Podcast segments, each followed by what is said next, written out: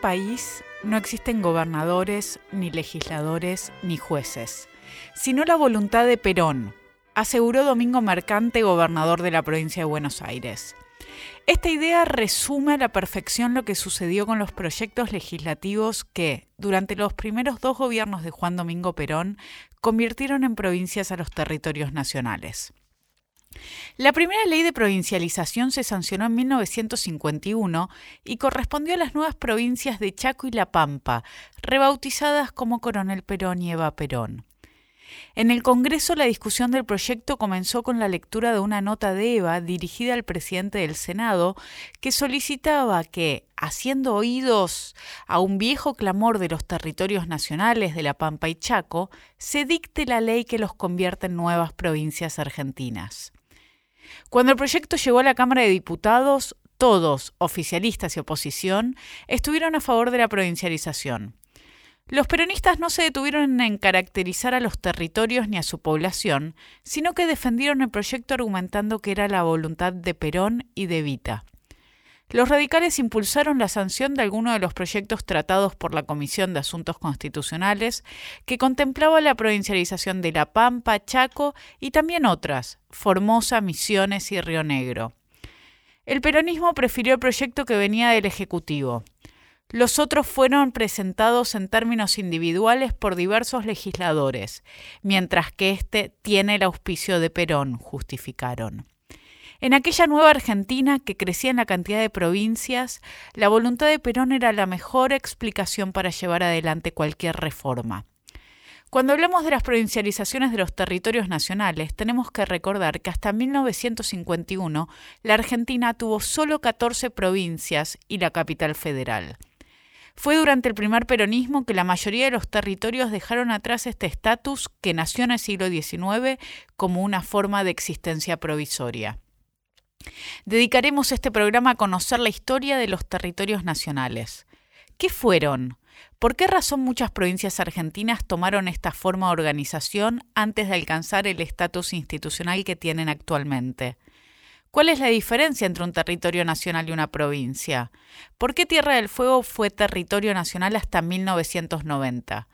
Sobre la historia de los territorios nacionales y la construcción de estas provincias más nuevas conversaremos hoy, en este programa de Pasado Imperfecto.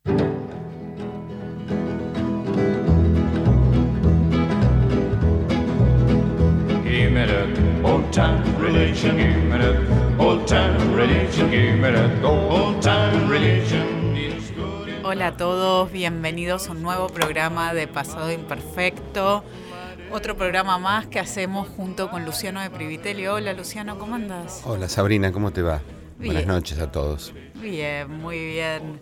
Estamos haciendo el programa de hoy con la producción de Lucía Chediek y nos está dando una mano en la técnica Martín Rodríguez. Y les agradecemos también a todos ustedes por estar escuchándonos en la noche de Radio Nacional o por Spotify buscando Pasado Imperfecto. A todos, muchas gracias por estar ahí. Y también muchísimas gracias a nuestro invitado del día de hoy, Lisandro Galucci. Hola Lisandro, ¿cómo estás? Hola Sabrina, ¿qué tal? Buenas noches. Muy bien, bienvenido. Muchas gracias. Te invitamos para Buenas hablar. Noches, Luciano también, por favor. Buenas noches. Te invitamos para hablar sobre tus temas, para hablar sobre los territorios nacionales. Y la primera pregunta que encuentro necesaria es: ¿qué eran los territorios nacionales? Bueno, los territorios nacionales eh, tenemos que definirlos principalmente como espacios sujetos al control directo del Estado federal, ¿no? a, la soberanía federal de manera directa. Es decir, son unidades administrativas constituidas por el propio Estado Nacional Argentino eh, que, a diferencia de las provincias, esto para hacer una comparación eh, inicial, eh, carecían justamente de, de autonomía, ¿no? porque no tenían esa personalidad política que se suponía que era propia de las provincias. ¿Y esto qué significa? ¿Que no podían elegir a sus gobernantes? ¿Qué cosas podían y no podían los territorianos? Ex bueno, digamos, podríamos remontarnos un poco a la historia de esto, el, el inicio, ¿no?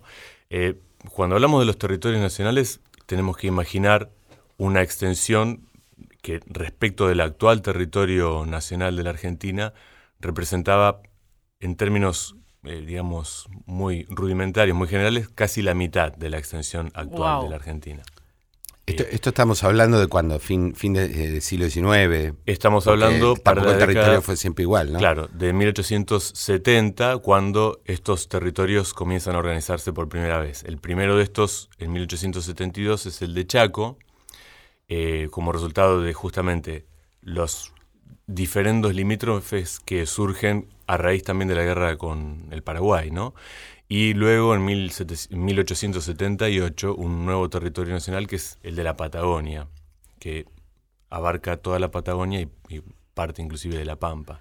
Eso quiere decir que en el momento de la que se llama de la organización nacional y tal vez posterior, el, Estado argentino tiene como dos relaciones distintas con su territorio. Exactamente, claro. Una, ¿Y, y, eso por qué?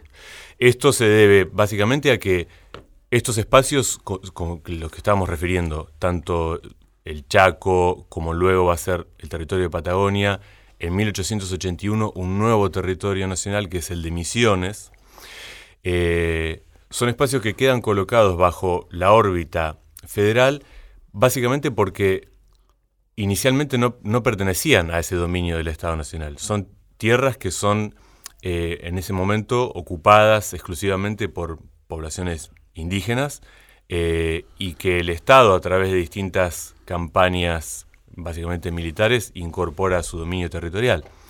Es decir, estas unidades son un producto, son artificios administrativos que el Estado eh, pone en marcha en esos espacios y que carecen, decíamos, de, personalidad política, a diferencia de las provincias eh, que habitualmente consideramos constitutivas de, de la nación argentina, las, históricas, 14 las 14 originales. Esas que preexisten incluso a, la construcción de, la nación. Claro, bueno, según, según una literatura esto, según otra literatura, la nación ya existía en 1810. ¿no? Claro.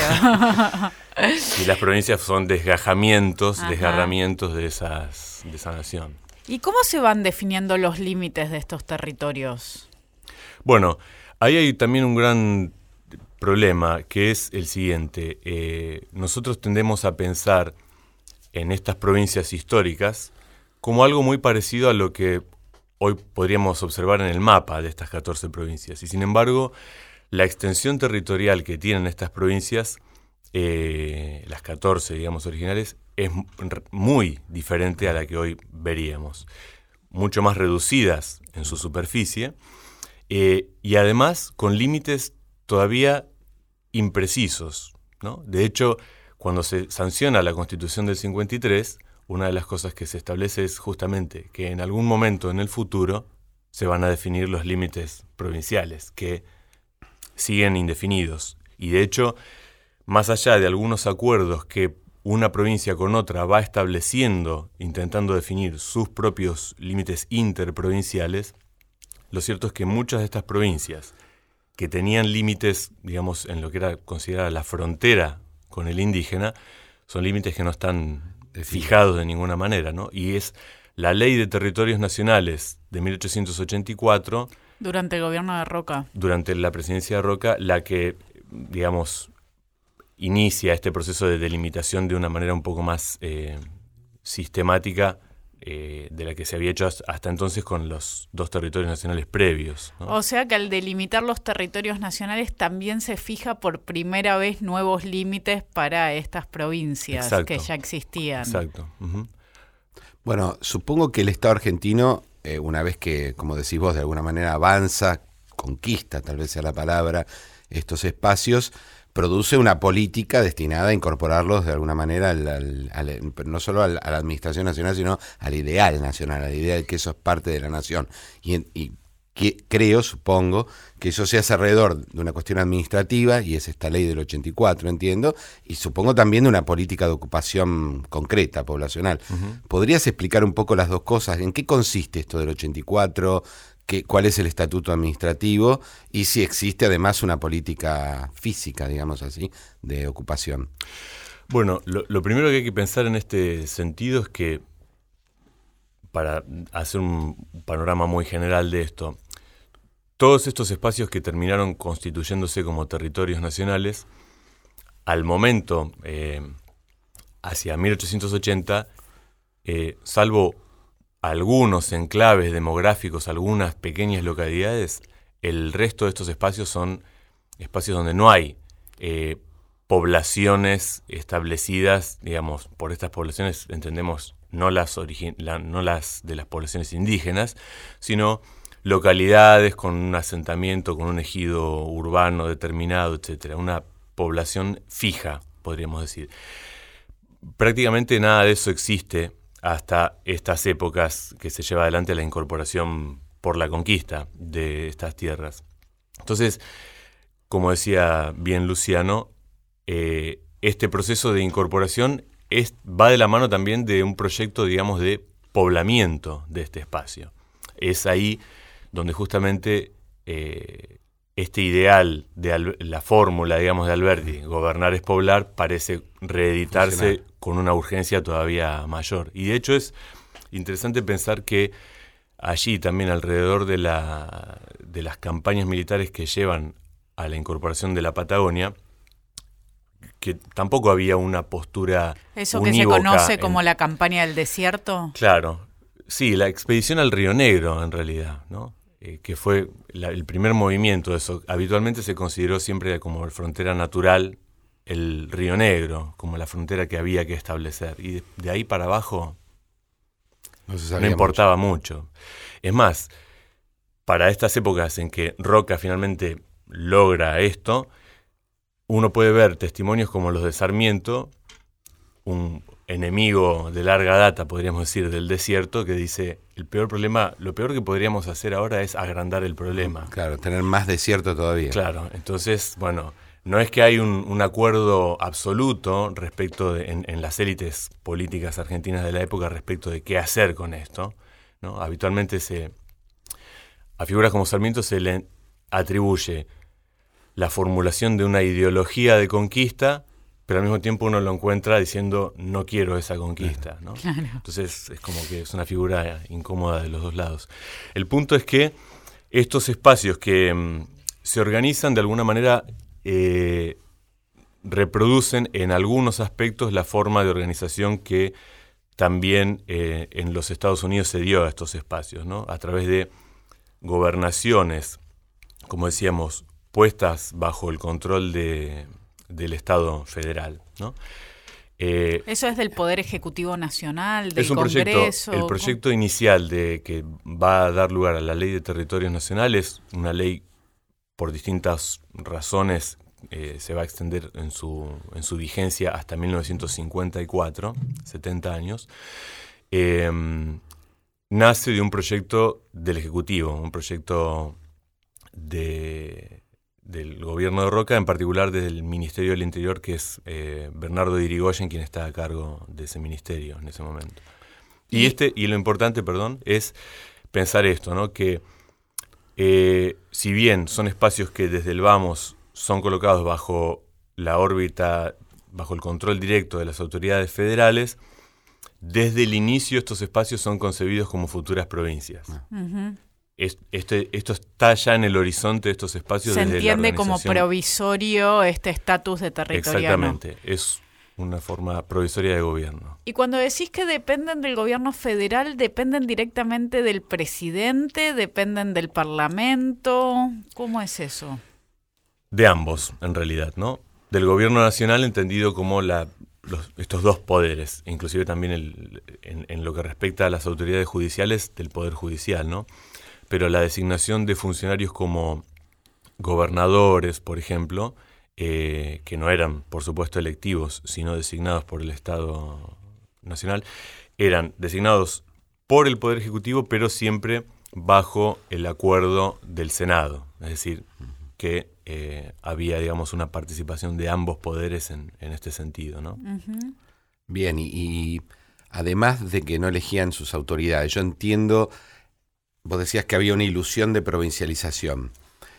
esa ilusión de provincialización era, se suponía que un día empezaba todo o que debía tener un criterio escalonado y que los pobladores de estos territorios van a ir eligiendo escalonadamente a los futuros. Y luego la otra duda es, y en las elecciones del presidente que a su vez elige el gobernador, ¿cómo, ¿qué pasa con la gente que vive allí? La ley del 84 lo que establece es idealmente esto, ¿no? Eh, ¿Cómo sería? Se piensa sobre una base eh, puramente demográfica, en principio, pensar una primera etapa que cuando estos territorios alcancen a 30.000 habitantes, entendiendo por habitante aquel que está que tiene un domicilio legal fijo en un lugar, ¿no? que está establecido, arraigado en ese lugar, cuando se alcance la cifra de 30.000 de esas personas, se supone que el territorio va a poder, eh, esto está previsto en la ley, eh, constituir una legislatura electiva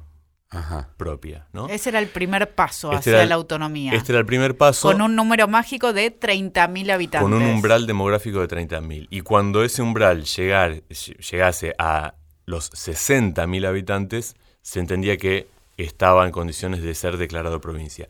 Lo importante aquí es tener en cuenta que la ley no, no establecía que esta transformación fuera automática, sino que por el contrario, se suponía que el territorio quedaría allí en condiciones y que luego los poderes nacionales definirían si era conveniente o no esta provincialización. Era un requisito entonces el de los 60.000 habitantes, pero eso no aseguraba inmediatamente No había un proceso automático, claro. Pero esto es importante recalcar que es en una primera fase donde reina un gran optimismo respecto de, del futuro de, del futuro de estos territorios y de lo rápido que van a ser poblados. Tengamos en cuenta además que cuando hablamos de estos espacios, hablamos de espacios de muy grande extensión. Eh, pensar 30.000 habitantes solamente en un territorio como Santa Cruz o Chubut, en esa superficie, claro, implica una densidad demográfica muy, pequeña. Entonces, eso y, y, también hay una homogeneización entre todos los territorios como si, su eh, como si sus kilómetros cuadrados fueran similares, ¿no? Es un número, por, por, eso decía antes algo así como un número mágico. Es un número arbitrario el que se decide que permite al menos durante muchos años mantener a los territorios en ese lugar de territorio.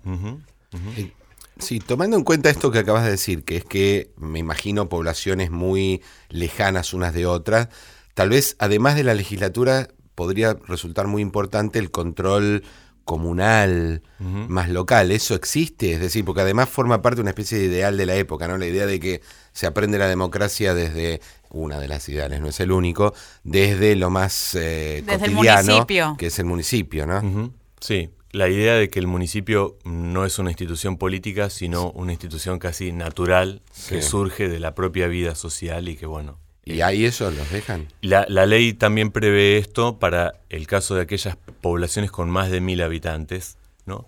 En, también hay que decir esto, en ejidos muy amplios inicialmente y que de hecho más adelante en el tiempo eh, algunos funcionarios nacionales del Ministerio del Interior van a intentar revisar la extensión de estos ejidos porque están demasiado grandes. Estamos haciendo municipios en lugares donde en realidad eh, no, no existe la densidad social, la, la, densidad de los vínculos sociales que permitiera sostener un gobierno comunal autónomo.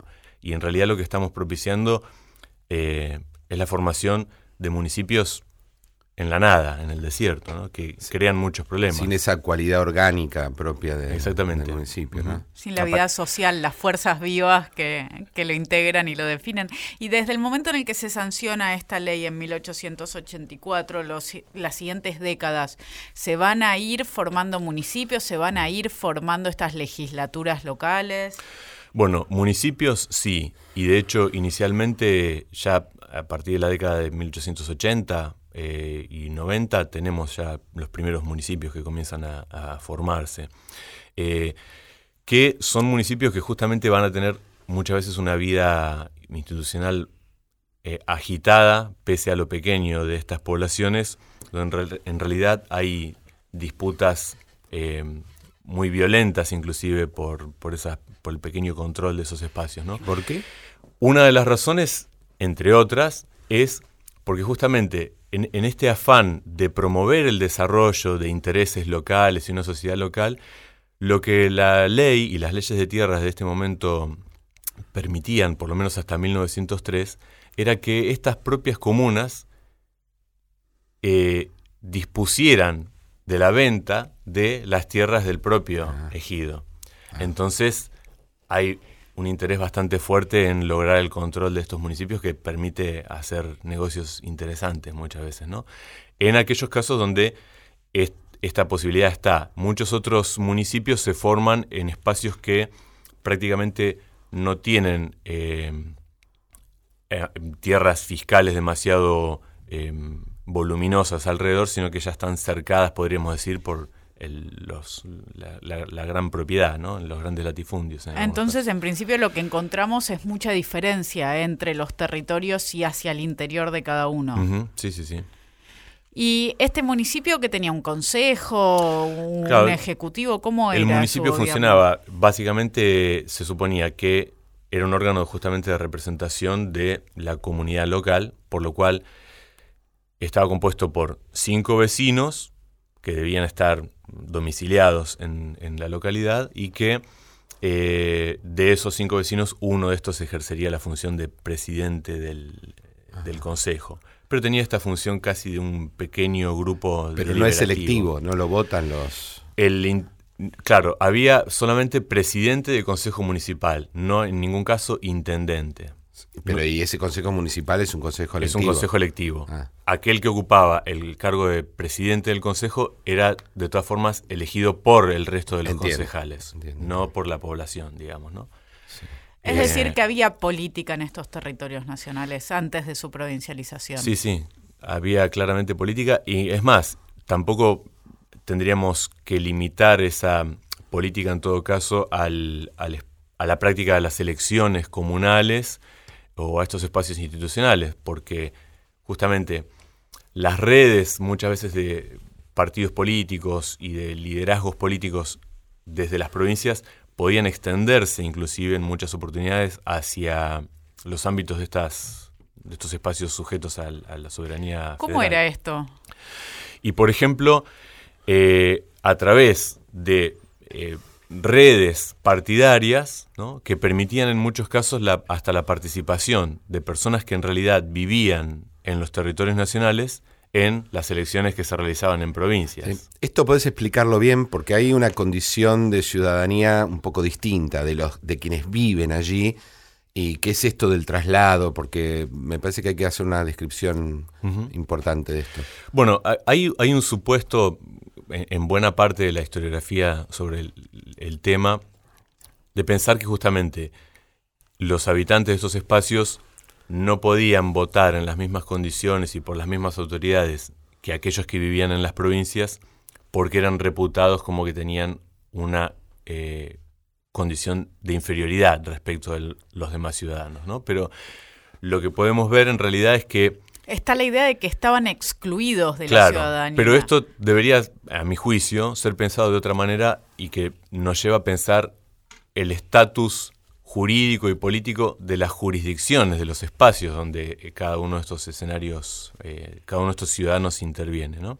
Entonces, el ciudadano que está en un territorio nacional, en la medida que fijaba legalmente, ni siquiera era, podía ser su domicilio real, pero si tenía un domicilio legal en la jurisdicción de una provincia, perfectamente formaba parte de un padrón electoral y por lo tanto podía intervenir en esas elecciones, lo cual hacía eh, que las maquinarias políticas de las provincias muchas veces incorporaran esto significa entonces que, los, eh, que los habitantes de territorios nacionales sí votaban, muchas veces se trasladaban a las provincias limítrofes y ahí elegían a los gobernadores o incluso podían votar al colegio electoral que definía el presidente. Claro, e, es una forma de participación. pero aclara esto, porque yo no sé si quedó claro que no votan al presidente. Es decir, que no es solo que no votan a sus autoridades, sino que no votan a nadie. Exactamente. ¿Podés aclarar un poquito esto mejor? Porque no, no votan presidente porque en realidad, como recordemos, en Argentina hasta el 49 y luego hasta el 94 en realidad, eh, hay un colegio electoral que es el, El que sistema elige el indirecto. presidente. Hay un- una elección indirecta. Y, y votan, y eso solo se puede constituir en lo que se llaman provincias, las 14 provincias. Exactamente. Esto nos hace pensar que en realidad ese sistema representativo está me- mediatizado por el carácter federal de esa república. Es decir, solamente participan en la elección del presidente las provincias, en realidad, Claro. el pueblo de Entonces, las en teoría, provincias. eh, quien vive en un territorio no debería votar. Ahora, vos No decís que hay prácticas de otro tipo. Sí, imaginemos que hay muchas ciudades que están cercanas unas de otras y que el traslado de estos votantes de los territorios será relativamente sencillo, ¿no? Dentro de estos límites entre territorios y, y provincias. Entonces, mientras el territorio estaba excluido de, de este sistema, de hecho los habitantes que vivían ahí muchas veces sí terminaban votando. Así es. Vamos, vamos a ir a un corte y seguimos con Lisandro Galucci hablando sobre territorios nacionales en este programa de Pasado Imperfecto. Estás en Pasado Imperfecto. Historia de un país extraño. Pasado Imperfecto. Por Nacional.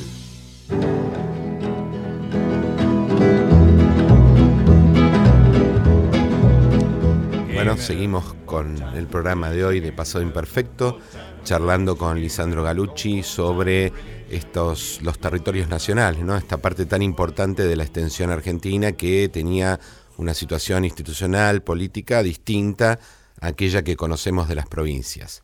Ahora, eh, nosotros en el bloque anterior te habíamos preguntado sobre las condiciones para la transformación en una provincia. Y antes de entrar en eso, de cómo se transforman en provincias, eh, porque allí había un número, ¿no? O, o 30.000 para una cosa o 60.000 para otra, y vos decías los que están afincados.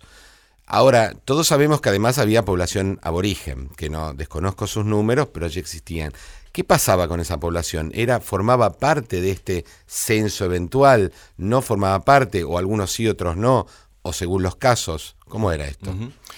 Bueno, en, en principio hay que tener en cuenta que eh, para el Estado argentino, ese indígena que habita el territorio argentino es un ciudadano argentino. En todo caso, debe ser convertido en un ciudadano argentino. Y tiene, digamos, todas las atribuciones que se supone equivalentes al resto de los ciudadanos, solo que de esto, digamos, desde la matriz conceptual desde la cual se piensa el estatus del indígena en este momento, solo que se encuentra en un estado todavía de, eh, podríamos decir, relativa incapacidad. ¿no? El indígena es alguien que es considerado capaz de derecho, pero incapaz de hecho. Es, ¿Es decir, como un menor de edad en ese sentido? Sí, de hecho, la- las disposiciones que existieron para territorios nacionales establecían algo parecido a un patronato, que en realidad nunca se estableció un patronato de indios, pese a diferentes proyectos que hubo en tal sentido, pero colocaban, eh, se colocaba la población indígena bajo la protección de los eh, defensores de menores e incapaces. ¿no? Esto puede sonar un poco, eh, hoy nos suena casi como una negación de una capacidad, ¿no? de un derecho.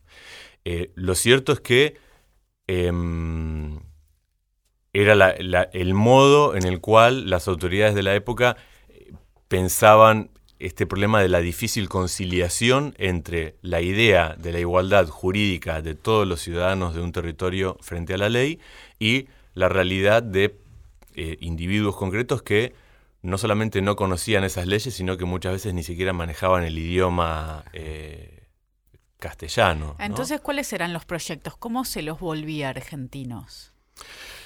A través de los mecanismos que se piensan allí clásicamente son la incorporación a través de las misiones religiosas, ¿no? que en, en una tradición que se remonta hasta los tiempos coloniales, podríamos decir.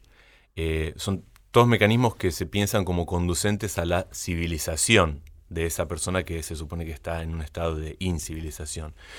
Eh, la escuela, ¿no?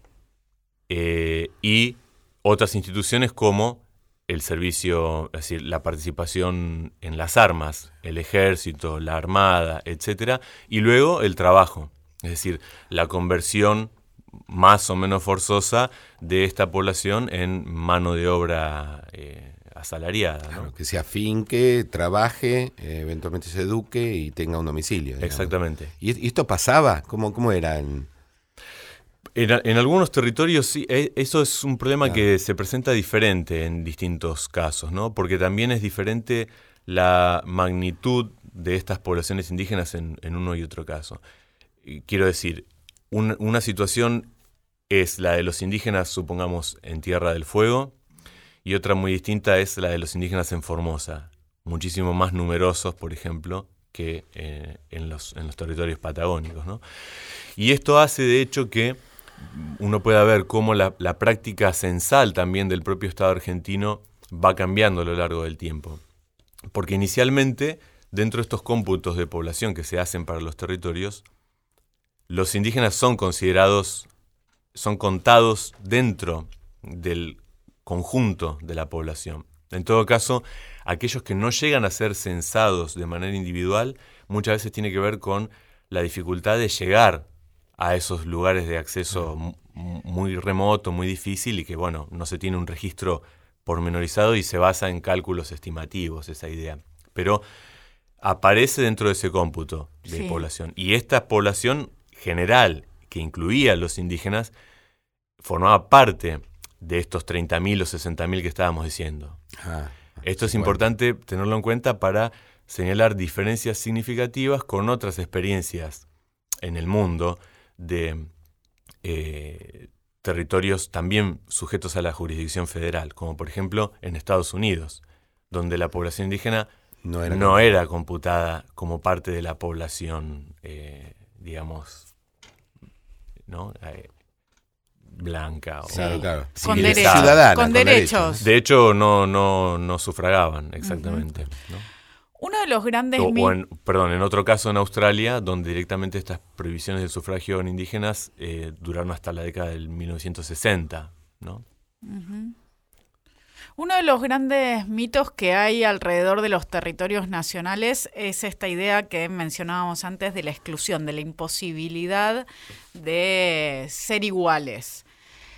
¿Hay demandas, se encuentran desde esta ley de 1884 y a comienzos del siglo XX demandas políticas? Primero contanos eso y después si estas demandas políticas eran por convertir a esos territorios nacionales en provincias o en realidad lo que reclamaban eran otras cosas. Sí, bueno, vuelvo un poquito sobre lo que había preguntado Luciano hace un momento por si no quedó del todo claro la cuestión de la integración de esta población indígena, efectivamente uno puede ver después, hacia el inicio del siglo XX, 1900, que hay eh, pobladores de origen indígena que están actuando como jueces de paz o incluso sargentos de policía. Ah. Y que las publicaciones de la época dicen, eh, efectivamente funcionan estos mecanismos de incorporación, acá vemos un indígena vestido de policía que está guardando el orden y la, y la seguridad de los bienes y las personas, ¿no? Entonces, hay un discurso que celebra, digamos, esa incorporación y la ve como efectiva. Volviendo a, lo que estabas preguntando vos respecto de las demandas políticas, esto es algo que en realidad no va a estar desde el inicio, desde la organización de estos espacios, sino que por el contrario van a ir apareciendo recién hacia comienzos del siglo XX, en las primeras décadas del siglo XX en algunos casos eh, ligadas al cumplimiento de este umbral demográfico que decíamos, como es en el caso de La Pampa, el primer territorio que alcanza esa cantidad de población y donde apenas se alcanza esa cantidad de población, hay algún grupo de la sociedad local que comienza a peticionar esa inmediata provincialización, ¿no? A partir de 1907 más o menos en adelante, y que bueno, eh, no tiene nunca éxito Pero iniciativas. Eh, habitualmente la, idea de que no tienen éxito tiene a reformar la concepción de que el Estado de alguna manera quería mantenerlos en un lugar subordinado. Ahora, ¿era unánime eh, ese reclamo? Todos los, toda la población de La Pampa, porque una cosa son números abstractos, otra actores sociales, ¿no? ¿Estaban todos de acuerdo? No, ahí tenemos que ver que las opiniones son muy heterogéneas, tanto al interior de los, de los escenarios territoriales, en el caso de La Pampa, por ejemplo, directamente grupos que se organizan para decir lo contrario. No, No queremos ser una provincia, queremos seguir siendo un territorio, ¿no? ¿Y por qué dicen esto? Bueno, básicamente porque, primero, eh, hay, hay una serie de argumentos, ¿no? Pero uno de ellos es que el, el cambio de estatus a provincia va a significar un aumento de los costos de la administración y eso puede poner en peligro el progreso económico del territorio. Eh, y luego también, junto con esto, que esta es una, una imagen que se va a potenciar, sobre todo en los años de la presidencia de Irigoyen, la idea de que con la provincia va a venir la política profesional Claro. y lo- aquellos que viven de la política, lo- lo- los presupuestívoros, como eran denominados en, en- en ese momento. Eh, y que bueno, esto... Se va a contaminar ese lugar en que... Claro, un lugar justamente que, cuyo progreso se suponía eh, había sido posible por la por la ausencia inexistencia de esa de política. esa burocracia voraz. Entonces, ¿no? había algunos que ni siquiera querían la provincialización, que estaban en contra. Y el resto, había otros que sí la buscaban. De hecho, estas ideas de estar en contra de la provincialización las podemos ver hasta en la década de 1960 en Santa Cruz. O Cuando sea, se, se estaba provincializando. Después de que ya incluso Ah, se provincializa ah, después. Santa Cruz, hay gente que sigue diciendo, esto es un error, no tendríamos que ser una provincia. ¿no? Eh, pero bueno, volviendo a, a la cuestión de las demandas, no es la única tampoco la de la provincialización. ¿no? Hay otro tipo de demandas. Algunos de estos grupos van a reclamar, por ejemplo, la posibilidad de la, la constitución de una legislatura, de estas legislaturas que estaban previstas en la ley. Otros a reclamar la representación de los territorios en el Congreso. Eh, Ah, eso es importante, Tratando ¿no? de reproducir la experiencia de, de Estados Unidos en este sentido, siempre invocándola permanentemente. ¿Cómo sería como eso? Porque modelo. si no vota, ¿cómo, cómo se manda? Claro, a través de la figura de un delegado territorial, que hubiese sido electivo según estas propuestas, eh, y que se pensaba como una figura que pudiera incorporarse a la Cámara de Diputados como un delegado, no un diputado de pleno derecho. es Esto decir, sería como un diputado con voz pero sin voto. Exactamente, un delegado por eso, ¿no? Un delegado territorial, que, como decíamos, en el caso de Estados Unidos funcionaba. Y la Lo- idea que es llevar las demandas de estos territorios al Congreso Nacional, ¿en qué están imaginando? ¿Por qué piden esta figura Sí, del delegado? actuar básicamente como un, como un emisario, podríamos decir, como un representante de las necesidades del territorio frente a los eh, legisladores, ¿no es cierto? El tema también es que eh, hay, hay dos cuestiones. Por un lado, no es este el único mecanismo por el cual las demandas efectivamente llegan a, a esa dirigencia política. La prensa y las propias redes partidarias hacen que muchas veces esas demandas Supongo que después de tantos años debía haber muchas y muy aceitadas. Absolutamente. Si no, no hay modo, ¿no? llegan independientemente de si hay representación parlamentaria o no. Eh, y em, la, la otra cuestión que aparece también en algunos de estos reclamos es la cuestión del sufragio, que sobre todo a partir de la obligatoriedad del sufragio con la ley Sáenz Peña, Peña. esto hace que muchos, mm, algunos sectores al menos de la población de los territorios, sienta que está eh, en una situación de menoscabo. El voto es obligatorio en, esos otros lugares y pueden votar y nosotros no. ¿no? Lo cierto es que la ley Sáenz Peña, eh, lejos de excluir a los habitantes de los territorios, por supuesto, no les dio el voto en las presidenciales por este carácter federal que decíamos del sistema representativo, pero hizo obligatorio igual el voto en los municipios.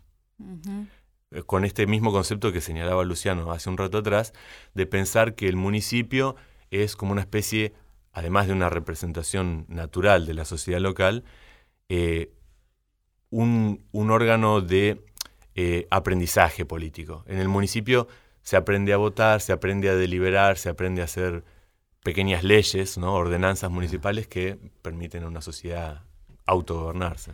Y avanzando hacia mediados del siglo XX, van a empezar con el peronismo las provincializaciones. ¿Cómo, cómo es ese proceso?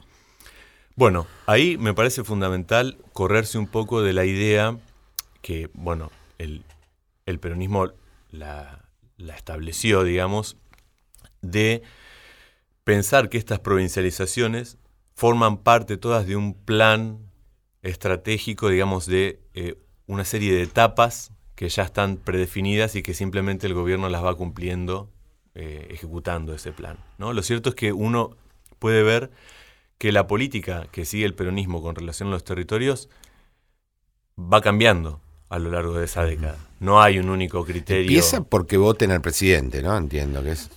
el, primer cambio, digamos, de estatus jurídico tiene que ver con aquello que hace posible, no son cambios especiales para los territorios, sino porque cambia el sistema representativo. Esto es con la, reforma de la Constitución. La Constitución del 49, que al eliminar el colegio electoral, eh, establece la elección directa. Y con esto... La, posibilidad de votar aquellos que viven en los territorios sin necesidad de mudarse. Exactamente. Uno es decir, en la primera elección de Perón en 1946 los territorianos no lo votan, pero en 1951 sí lo van a votar. Exactamente, sí, sí. Aún muchos de ellos siguen siendo territorios nacionales, sus habitantes son habitantes y no ciudadanos, pero están votando a presidente por primera vez. son ciudadanos igual. Yo diría esta aclaración. No es que los de los, los territorios son habitantes y los de las provincias son ciudadanos. Son ciudadanos igual. Viven en un espacio que tiene un estatus jurídico diferente. Claro, con mudarse ya tenían exactamente los mismos derechos.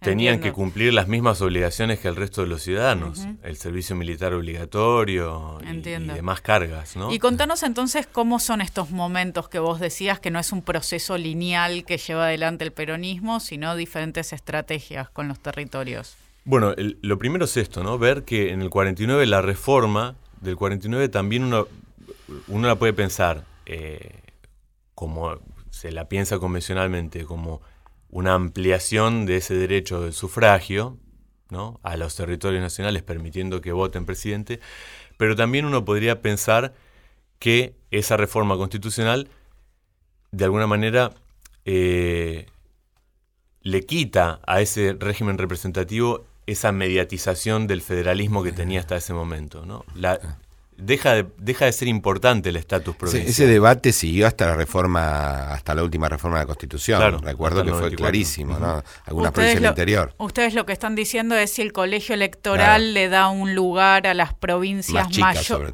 a las provincias más chicas mayor que el voto directo a presidente. Recordemos es que el presidente Menem lo dijo explícitamente en la reforma. Recordemos que eh, no es casual que esto nos vamos un poco de tema, pero que los partidos provinciales clásicos que nosotros estábamos acostumbrados a pensar se apagaran justamente con la reforma constitucional del 94, porque mm.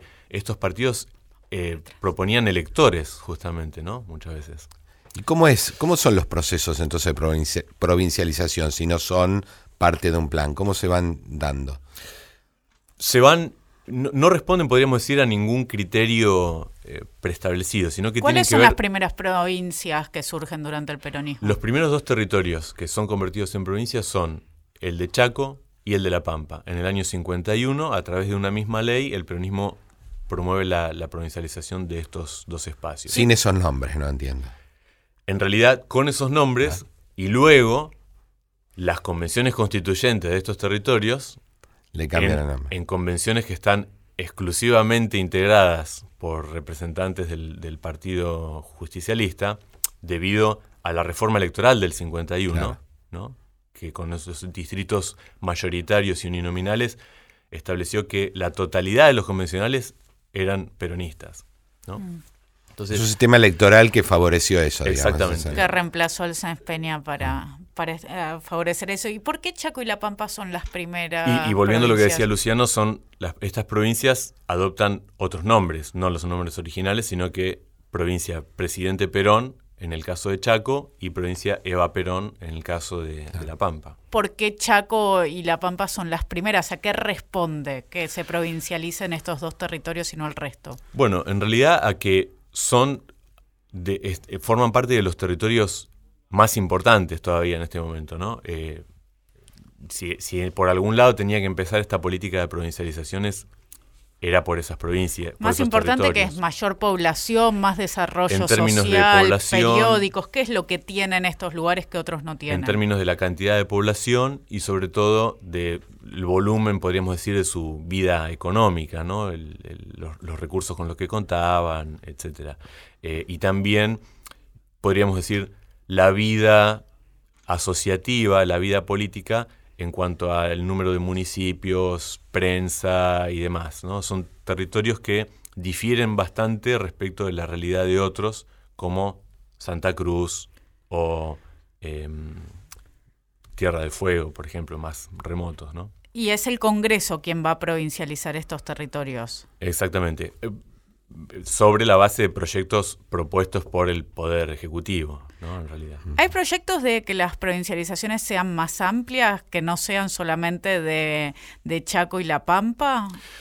Sí, eh, por parte tanto de otros legisladores peronistas como de legisladores radicales, ¿no? que eh, observan que el Estado argentino está como para ellos en una, en una relación casi de morosidad respecto de estos territorios y que urge convertirlos inmediatamente en provincias. ¿no? Ahí la postura del peronismo es, bueno, vamos, vamos muy de a poquito. ¿no? ¿Y por qué eh, van de a poco? Yo pienso Tiene que, ver con el control político, porque un argumento que vos decís que hay otros, ¿no? Es que eh, una de las dificultades de la provincialización es que altera de alguna manera el mapa político, al incorporar votantes, provincias, senadores, etcétera. ¿Hay un control político previo o se deja al libre, al libre funcionamiento? No, ese, ese control está, pero digamos, no diría que el, control que el, peronismo logra ejercer sobre estos espacios es bastante temprano. Pensemos que son espacios que están sujetos al control directo del Estado Nacional y esto hace que todos los funcionarios de prácticamente todos los niveles ya son del, gobierno. Respondan, claro. Esto no nos explicaría por qué no provincializan antes Tierra del Fuego, siendo ah. que es un espacio muy controlable, ¿no? En realidad. O sea, van a provincializar todos los territorios con la excepción de Tierra del Fuego. En realidad lo que el peronismo hace es convertir en, provincias estos dos primeros territorios. En el 53 hace lo mismo con el de Misiones. Sí. Y en el 54 da un cambio de rumbo porque deroga... Todavía estaba toda la Patagonia con territorios nacionales. Exactamente. Deroga la vieja ley de territorios del 84 y la reemplaza por una nueva ley que ya ahora no, no, no sujeta a esa provincialización a ningún criterio fijo, sino que simplemente dice, bueno, cuando un territorio esté en condiciones de ser provincia, será provincia. Entonces ya no se habla más del número, sino que eh, queda a una libre interpretación. De una evaluación de un montón de otros factores, ¿no? Y luego, el resto de las provincializaciones que en realidad no se producen bajo el peronismo. Lo que hace el gobierno de Perón en, el, en junio del 55, entre junio y julio del 55, en un momento donde el, gobierno está muy hackeado, es sancionar de golpe la provincialización del conjunto de los territorios restantes. Y eso, bueno, no, pasa de ser una ley que sanciona el Congreso. Neuquén, Río Negro, Santa Cruz. ¿Se crea Chubut ahí? ¿Cómo es? Eh, eh, estos serían los territorios de Formosa, eh, Neuquén, Río Negro, Chubut, porque disuelve en ese momento también la gobernación militar de Comodoro Rivadavia, una gobernación militar establecida por la dictadura en el año 1944, que el peronismo la mantuvo durante todo su gobierno. En el 55, decíamos, restablece el límite original entre Chubut y Santa Cruz, pero con Santa Cruz y Tierra del Fuego crea una provincia que nunca se creó, que fue la provincia Patagonia. ¿no? Eh, que bueno, nunca tuvo efecto jurídico esa ley, sino que...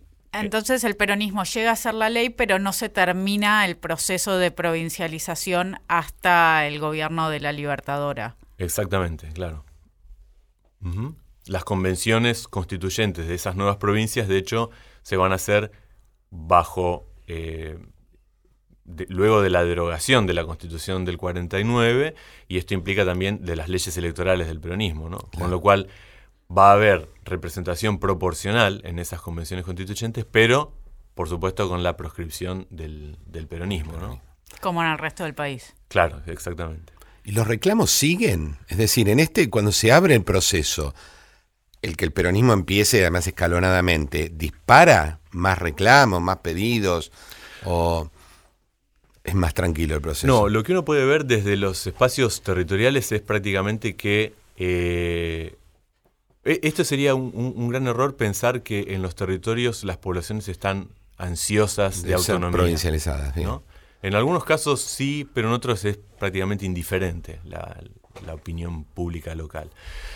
Em, no, no hay un, un única, una única postura. Pero aún frente a la eventualidad de que esto salga, pues yo entiendo que en 1920 esto es más obvio porque no es un tema eh, del momento, pero desde el momento que Perón empieza a provincializar, ¿no dispara un ciclo de reclamos? de, de reclamos por Claro. más autonomía. Eh, no, o en todo caso por provincialización de aquellos que no están en la lista, digamos. No, por ejemplo, si uno ve las peticiones que llegan al Congreso en, este, en estos momentos, que nos da la pauta de, Ah. de, como decíamos, el grado de control que el peronismo logra tempranamente sobre estos espacios, que se registra primero en los altos niveles de votación a favor que tiene. En la elección del 51 hay un voto muy mayoritario hacia el peronismo, en algunos territorios los casi territorios. el 80% ¿no? de esos nuevos electores. Pero la otra cuestión es que estas leyes de provincialización casi siempre vienen acompañadas de un juego político eh, a través del cual eh, las demandas de provincialización, o, o podríamos decir los apoyos, los agradecimientos por la provincialización, llegan casi en simultáneo con la presentación del proyecto del Ejecutivo. Vos decís que no tiene mucha autonomía, eso es lo que querés decir. Claro, No son tan espontáneos. No, quiero decir que en realidad e- el apoyo, ¿no? Le- la voz del pueblo se puede construir con un Ah, poco de sí, ayuda claro. también, ¿no? Se produce en definitiva. Entonces, Sí, muchas veces los mismos legisladores que planteaban que estos territorios estaban listos para provincializarse y hacían menciones generales cuando se discutía La Pampa o Chaco, después dijeron, no, lo que hay que hacer es otra ley de territorios nacionales y que sigan manteniendo este estatus. Como que hubo diferencia, diferentes discursos en estos años. y de hecho es interesante pensar el papel allí de los delegados de territorios nacionales. El peronismo permite, a partir del 51, la existencia de estos delegados por territorios en la Cámara de Diputados. Y estos delegados van a apoyar inclusive la sanción de esta nueva ley que posterga, podríamos decir, indefinidamente la provincialización. Uno pensaría que estarían ahí en el Congreso pidiendo la provincialización, pero no fue eso lo que sucedió. Exactamente. Bueno, muchísimas gracias, Lisandro, por Gracias estar con nosotros conversando sobre territorios nacionales. Muchísimas gracias, Luciano. Muchas gracias, Alisandro. Eh, gracias, Sabrina. Buenas noches para todos. Nos vemos en el próximo programa de Pasado Imperfecto. Give me that old time religion. It's good enough for me. It was good for my dear mother. Good for my dear mother. Good for my dear mother. And it's good enough for me. Old time religion. Give me that old time religion. Give me that old time religion. is good enough for me. It was good for my dear father. Good for my dear father. Good for my dear father. And it's good enough for me. Give me that old time religion. Religion. Give me that old time religion. It's good enough for me. It was good for my dear brother. Good for my dear brother.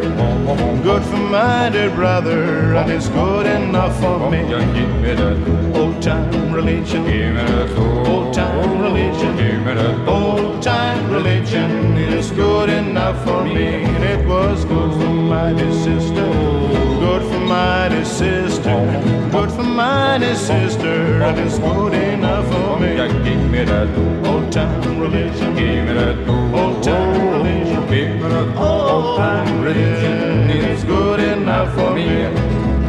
Old time religion, give me that. Old time religion, give me that. Old time religion, it's good enough for me. Give me that. Old time religion, give me that. Old time oh, religion, give me that. Old time religion is good enough for